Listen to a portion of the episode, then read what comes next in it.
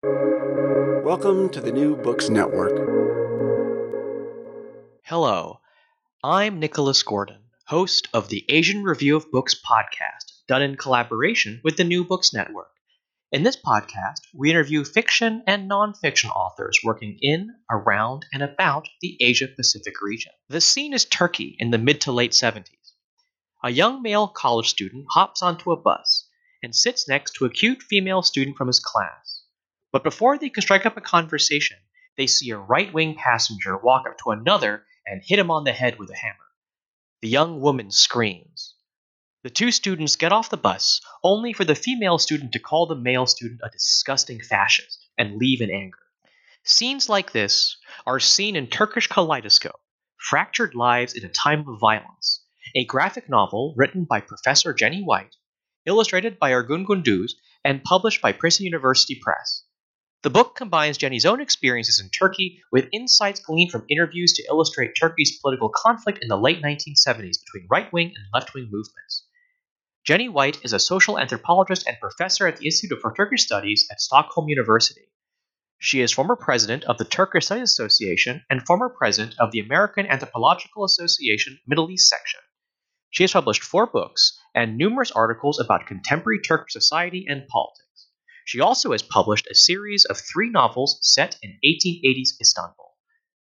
Today, I'll ask Jenny to talk about the central figures in her telling of Turkish politics and how their views developed over time.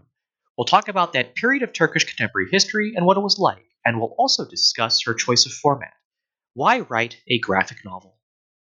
So, Jenny, thank you so much for joining me today on the show.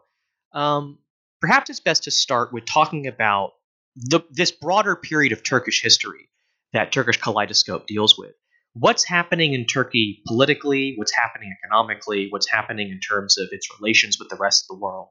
Thank you, Nick, for having me on your show. Um, it's a great pleasure. Uh, in the 1970s, Turkey was a very inward facing country, um, both uh, economically, you, you couldn't get anything or almost nothing that wasn't locally produced. Um, there wasn't a lot of export or import. People were, could not easily travel abroad. You, you weren't allowed to take any money, Turkish money abroad. Um, so it, it, um, it, you know, there was a lot of poverty, but it was e- evenly spread. You know, there was a small kind of middle class and, and uh, elites, but um, you know, it it was just a, a, very kind of politically also navel gazing country. Um, the the uh, the government and the military were very concerned about their borders, the, 19, the borders of the state, and weren't that much concerned about what was going on outside of that those borders. They were members of NATO. Uh, Turkey was a member of NATO, but that was about as far as it extended. And what happened during that period was that in 1971 there was a, a coup.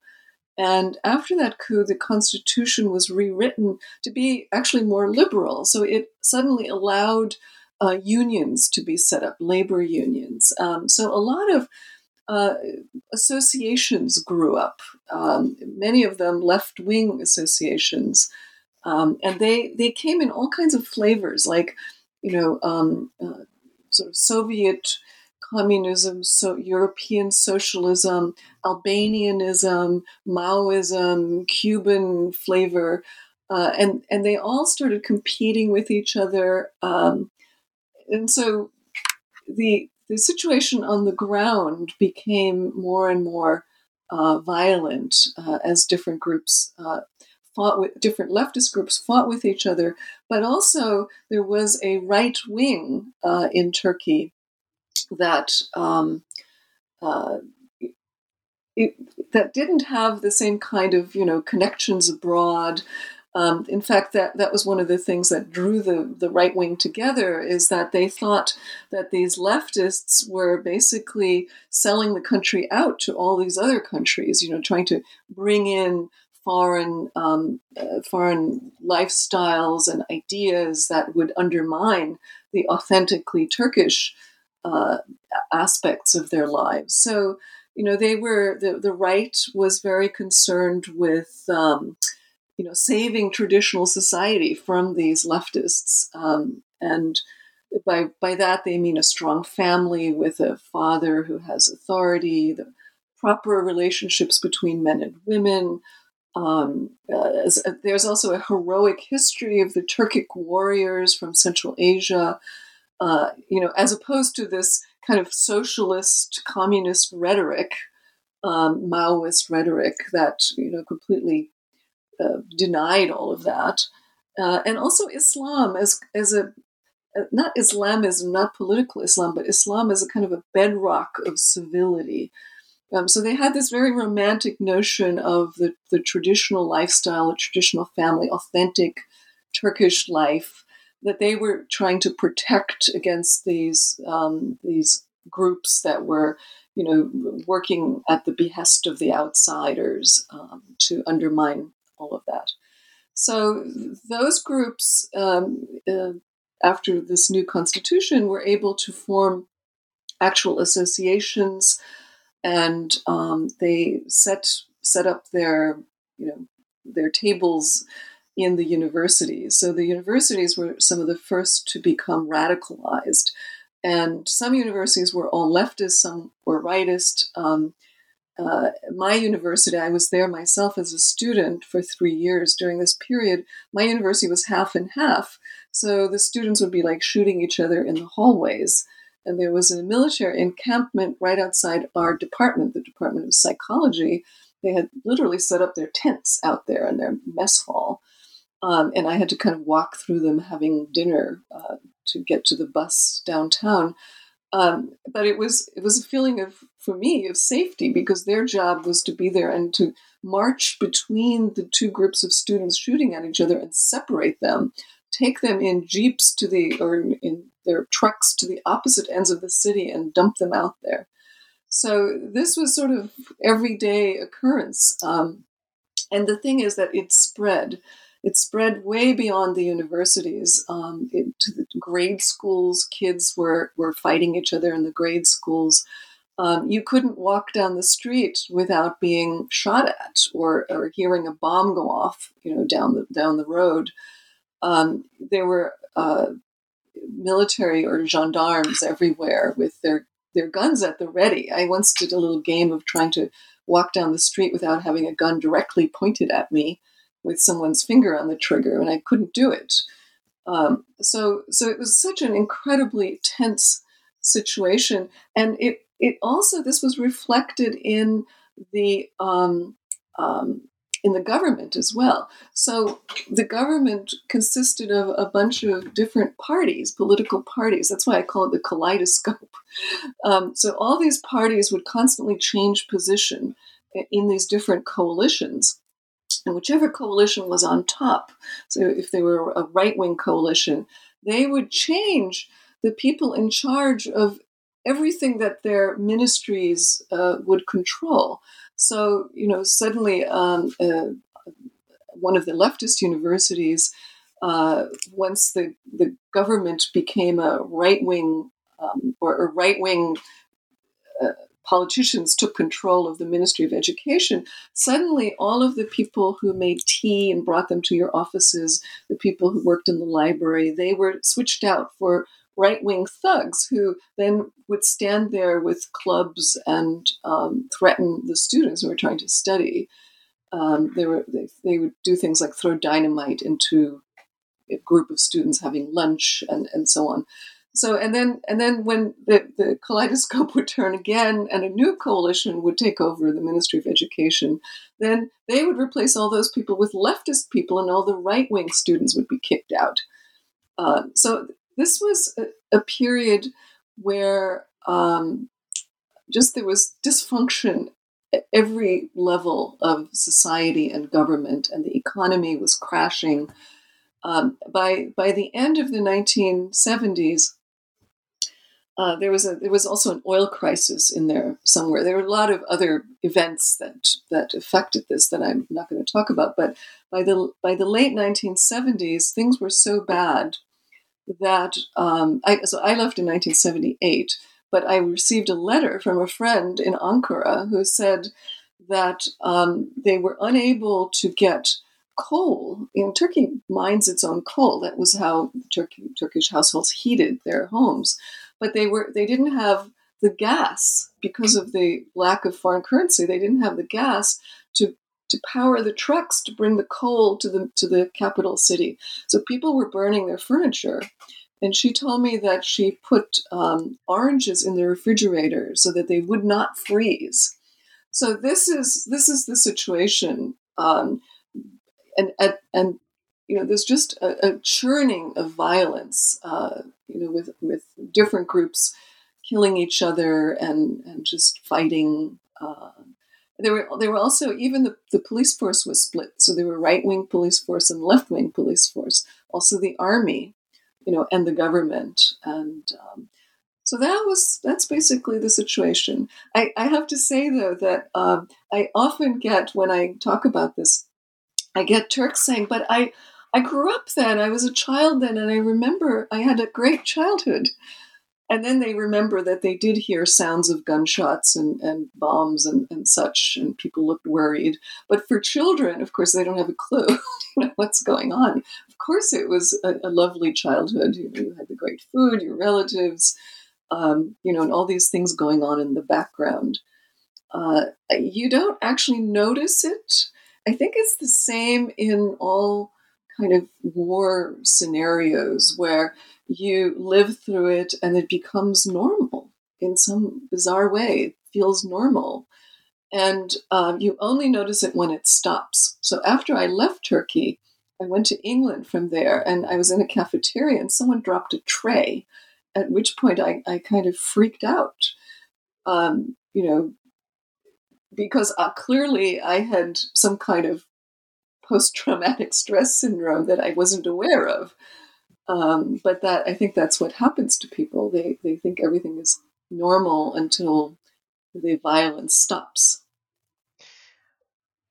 Right, so I'd like to actually talk about, um, I guess, how you kind of wrote the book, because it's clear from your answer that that that much of the book, well, maybe not much, but but definitely parts of the book are based on your own experience in Turkey, um, and you've combined those with interviews that that you did um, with with Turks who lived through that period, um, and uh, you've kind of taken all this information and put them together into the characters of the book. Um, there are probably kind of four. The, the book kind of presents four major characters.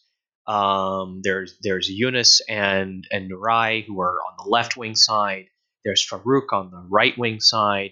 There's Orhan who is probably semi-neutral, semi-leaning towards the right. Um, so maybe I guess we should talk about kind of how you how you took your own experiences, how you took the experiences of others, and then kind of put that all together into into creating the the, the characters you see in in your book. Um, so so some of it is my experience, but I what I wanted to do was um, kind of triangulate, you know, using other people's experience. So I did 32 interviews with a, a large variety of people who were at that time either in the cities or in the countryside, Muslim, non Muslim, um, men and women, people who were just bystanders or people who were leaders. So, um, you know, I, I didn't, when I did the interviews, I didn't try to guide it too much, except to I wanted their their experience of the time. And I one of the things I did is I didn't let anyone talk about ideology because once you go there, you you know what the Maoist is going to tell you about Maoism. and I, I wanted to know how did you get involved in this stuff? You know, um, what was it like? You know, to, um, who were your friends? Uh, what happened when you were in, once you were involved? Uh, what changed your mind about things? So I, I just let people talk, and to my surprise, um, this was this was a very interesting experience because for me because the people who spoke were just reliving these things most of them were just reliving I, some of them went on for hours and hours and hours because they they just wanted to get their whole story out. It was very passionately recounted, passionately lived, relived. Uh, and it was, and I realized that these people had all been at a very formative age at that time. They were all in their late teens and early 20s. So what I was hearing was not just politics. What I was hearing was, you know, t- coming of age stories, turning points in their lives. And, you know, this was a very important thing that happened to them or that they were involved in. And nobody had seemed to have ever asked about it. So and the stories were which you'll see in the book because the, the stories in the book even though it's called the graphic fiction the stories are real stories.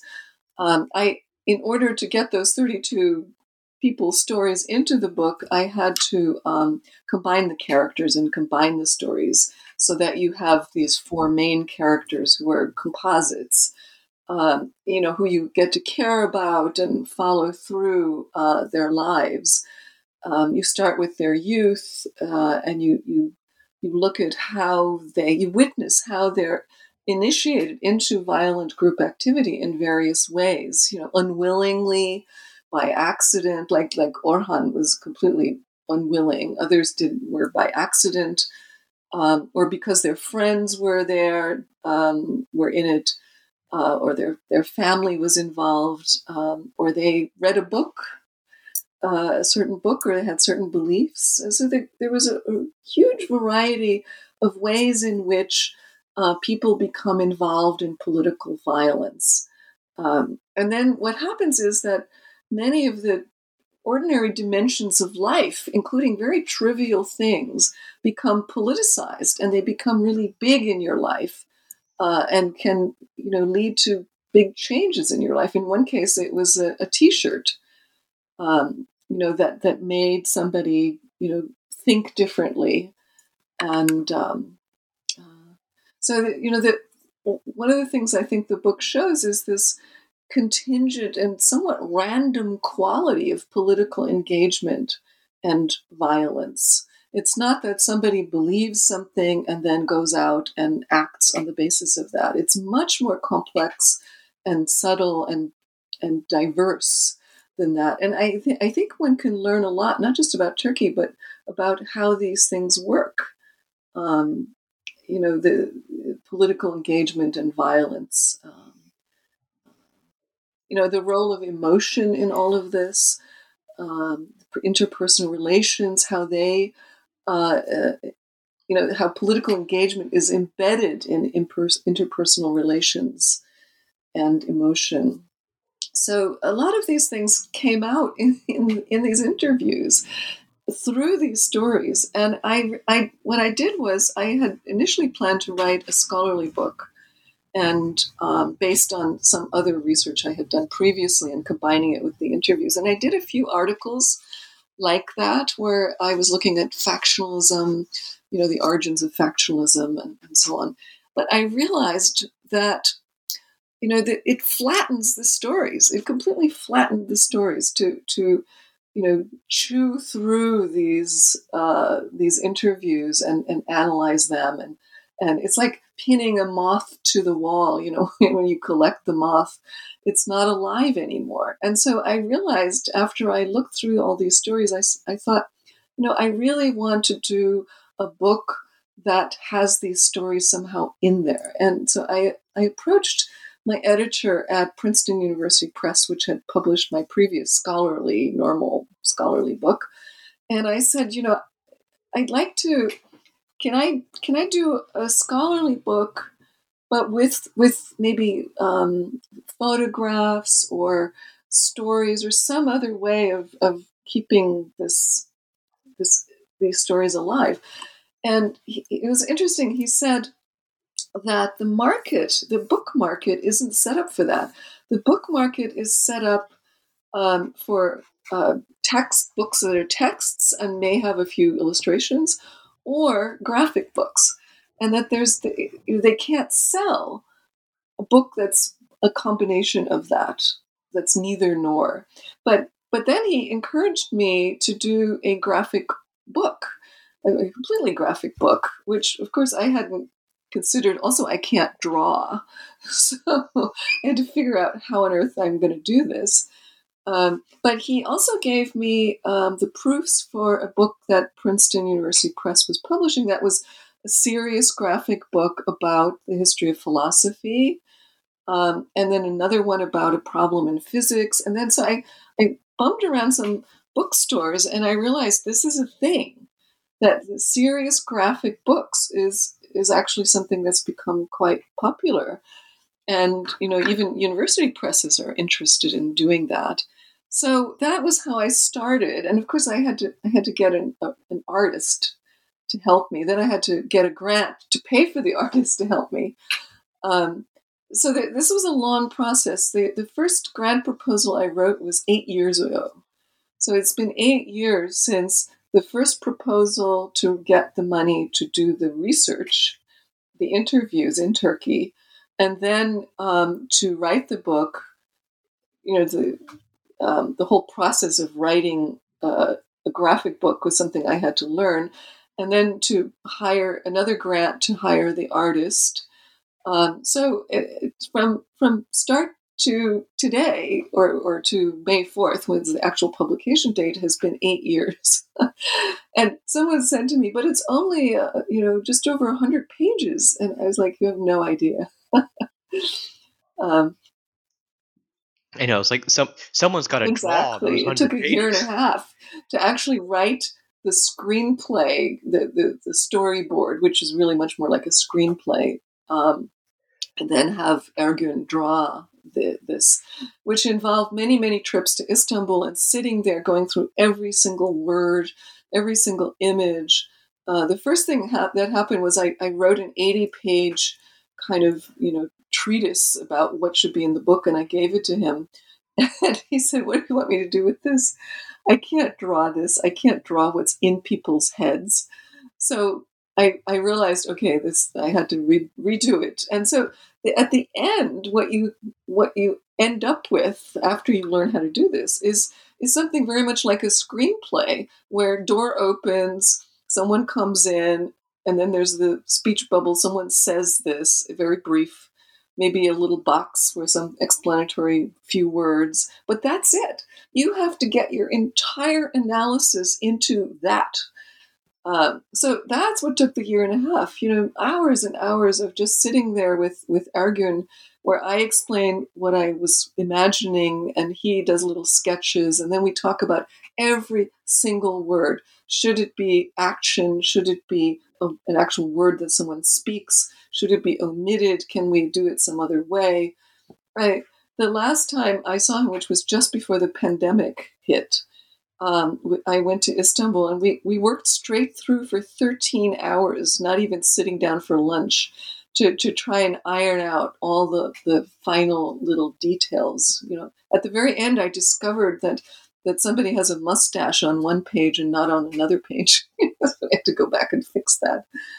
Um, but it was it was an exciting process, and I realized that doing a graphic book actually allows me as a scholar to say a lot more which, which seems kind of counterintuitive with a lot more wor- less fewer words to say a lot more about what I think is going on than just doing the, the kind of articles that I was writing beforehand. Um, you know, when you talk about something like um,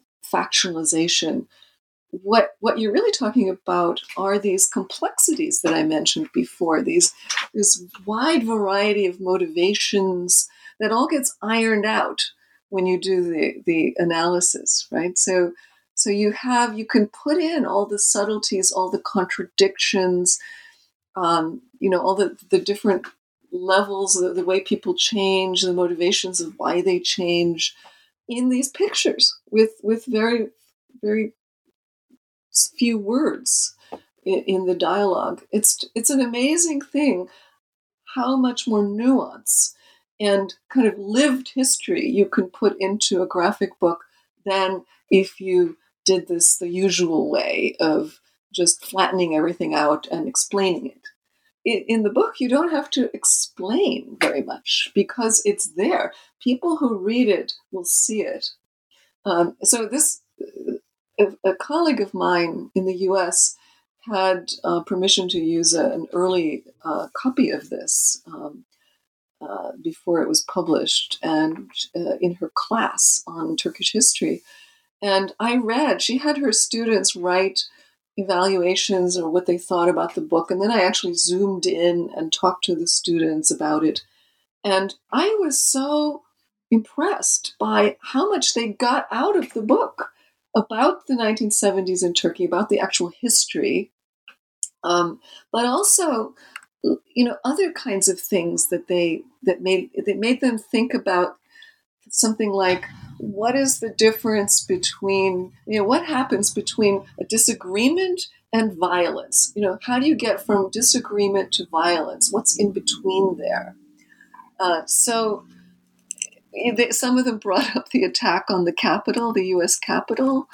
Uh, you know, the, the someone brought up the fact that she feels uncomfortable on campus because um, uh, because she has different views from other people. Uh, you know, they, these are students, you know, some mostly middle class students who've never thought about violence. You know, where can disagreement go, and why would it go somewhere close to violence? So I I feel very happy about that because that's my that was what I was trying to accomplish. I'd like to ask kind of one more question about about Turkey, um, specifically maybe about um, how maybe the politics of today's Turkey differ from the politics you talk about in in uh, in in Turkish Kaleidoscope. Um, I know the book kind of caps things off with a short um, kind of where are they now. It kind of briefly mentions the uh, the uh, Gezi Park protests of 2013. It kind of returns to some of the characters as they've as they've aged and what their children have have done. Um, but I guess kind of if you can maybe talk about what how today's Turkey is, I guess either similar or different to the to the time of Turkish history you're you're talking about in your book. So there was a coup in 1980 that basically brought all this to a screeching halt, and um, the, the the the military basically took over the country for three years in this extremely brutal um, crackdown, mostly on the left, but also somewhat on the right. And I went back, I left in 1978, I went back in 1983, and I didn't even recognize the country. The country was so different um, because, in the meantime, uh, in 1983, there was a new uh, elected government, and it was run by uh, an economist who, um, uh, Turgut Özal, who, who actually transformed the Turkish economy, opening it to the world market, lots of export import, suddenly color everywhere. In fact, that's reflected in the book because the 70s were all in black and white, mostly in black and white. And then you get to the present and it's in blazing color because that, that was the impression I had. Um, people were traveling, um, you know, but the one thing that happened was that nobody Nobody would talk about the 1970s. It was as if it never happened, right? And, and for a long time, there was very little written about it. It's only recently that there's been any interest in it at all. Um, and I can see why, because, you know, why? First of all, there was this whole generation of people whose lives were ruined by this, either by the, the sorts of things that went on in the 70s or by the, um, the crackdown by the military. So they are the people who really don't want to talk about it. They don't. They don't want to talk about it to their children. They um, they want to get on with their lives. Uh, they want to, you know, be upwardly mobile in this new economy. So, so that's a very different Turkey. But there's still this undercurrent of polarization and violence that came out in different ways um, that I won't go into here. But but um, the, let me just say that Turkey today is as polarized, or perhaps more polarized, than Turkey was in the 1970s. And the, it's actually even more dangerous because in the 1970s, you kind of knew who was on what side, right? Even if you were in feuding leftist groups, you knew who was in what group. You knew who was a rightist because they had, it was very conformist. So if you were a rightist, you had a certain shape of mustache. If you were leftist, you had a different mustache. They had different clothing. It, it, you know, you could identify someone by by the the markers of their hair or their clothing from far away as to whether they were your enemy or not. In present day Turkey, the the labels for who's with you and who's against you have changed. So if you peel off the labels, it all looks very similar. Just the labels have changed. So now, but now it's more. It's also more dangerous because you don't actually, you, you don't know who could become your enemy next right? So there isn't, there aren't these clear cut differentiations. Um, there are, you know, you could be accused of being belonging to a group without ever belonging to the group. You can be accused of they're different groups. You know, some of them are religious groups, some of them are um, like the, the, the Kurdish uh, PKK, or you can. It doesn't matter anymore. The, the Turkey has basically is no longer has the rule of law in any way. Um, so you can be accused by your neighbor. You know, snitching is encouraged. So you can be accused by your neighbor of being a member of this banned religious group or, or the PKK or very implausibly both, um, and be arrested with, with you haven't done anything. You haven't, you don't have any ideology. You haven't actually, you know, well, you don't belong to any group that you that you were aware of. So, because everyone could become the next enemy, could be assigned to the enemy group, um, things are much more diffu- diffuse. And if violence does break out, you know, who is it going to be against? You, you can't tell. Um, you know, the, the boundaries between us and them are constantly shifting. So I find that very disconcerting. And um, people have asked me for the for the first time in in for the first time ever. So, do you think that what happened in the '70s could happen again? You know, this kind of outbreak of violence across the country. You know, where everybody's involved, whether they want to be or not, because there's no middle ground.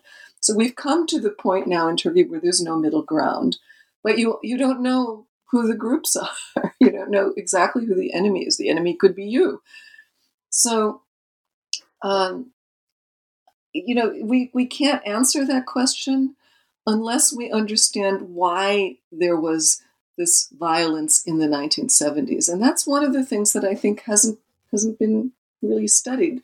The, the people who have studied the 70s until very recently have basically focused on the ideologies you know the Maoism, the the different groups, um, how they how they work together or against each other, a very kind of Cold War, you know, ideological analysis, um, but not this sort of thing about why why did people do this? Why did people get involved? What happened there? So once this is one of the things I'm trying to answer with this book, um, and once we understand that, we can see whether some of the same things are going on in Turkey, which I which I think they are. Um, you know, and and so the book asks very universal questions, really, about what causes people to sacrifice their lives and their health, sometimes their families, for a cause, but also for an autocratic leader, because every one of these groups in the 70s had an autocratic leader. That's another thing that's being replicated, is the way that you have um, these uh, political parties, uh, even Turkish businesses are arranged around a single individual who is in charge um, and to whom loyalty is owed. There's very little, um, uh, like it's the, the positions are not necessarily merit based or even seniority, how long you've been there. there the, the real question in Turkey today, as it was in the 70s, is you know are you loyal uh, to your leader um, and if you're not then you become a traitor the, the, turkish word is hain right so you're either you either um, look up to and and obey uh, the heroic leader, the, the leader who's always put up there as a hero. Um, this goes for the present uh, politicians as much as for the group leaders in the 70s. And if you disagree, because the relationship is always personal, the relationship to the leader is personal. If you disagree with the leader, then that becomes a personal betrayal and you are you become the traitor right and in the 70s like in the maoists for instance if you disagreed with them and you wanted to leave the group they would send an assassin after you from your own group so being called a traitor in turkey in public is actually even though it's very common because this sort of thing goes on all the time it's also very serious you can get death threats um, so the, these are the, some of those patterns that I see that are still continuing. And the question as to whether or not the violence will escalate, um, we will see. You know, I, I don't I don't know. It depends on a lot of other factors where things go from now on. And and the book I think just tries to um, help to understand um, the relationship between people's lives, ordinary lives, and um, political engagement and violence. You know, what is that link? How do you get, like the student said, how do you get from disagreement to violence? So, thank you for listening to our interview with Professor Jenny White, author of Turkish Kaleidoscope Fractured Lives in a Time of Violence. One actual final question. Um, Jenny, what's next for you and where can people find your work? Aha. Well, uh, you can get Turkish Kaleidoscope uh, in any bookstore. It comes out May 4th, which is next week. And uh, or you could order it from Princeton University Press directly. Um, so it's it's out there. Uh, there's also I want to say there is a uh, an annotated uh, Spotify uh, playlist of songs and mu- music from the 1970s that I developed with a colleague that is available at my website, jennywhite.net. Um, so don't go to jennywhite.com. It's a fashion site with lingerie, which is not me, sadly. But um, it's jennywhite.net. And in there, you will find two things. One is a very cool little video that the press made about the book, and also this um, playlist. So it's two hours of music that's been specially selected um, for uh, uh, music of the 1970s. And actually, one of my colleagues, my Turkish colleagues who works in the US, wrote to me and said that it made him cry. so if you're if you're Turkish and you're nostalgic, or if you just want to hear what a soundscape of what this was like as people went through their ordinary lives in this, you know, very violent setting, this is this is the playlist for you. Um, and then what's next for me? Actually, in, in, I was giving a talk about the book, and someone in the audience said it would make a great play. Um, and I thought that's a brilliant idea, except that I don't know how to do a play. But on the other hand, I didn't know how to do a graphic book either when I started. So uh, maybe that's in the works.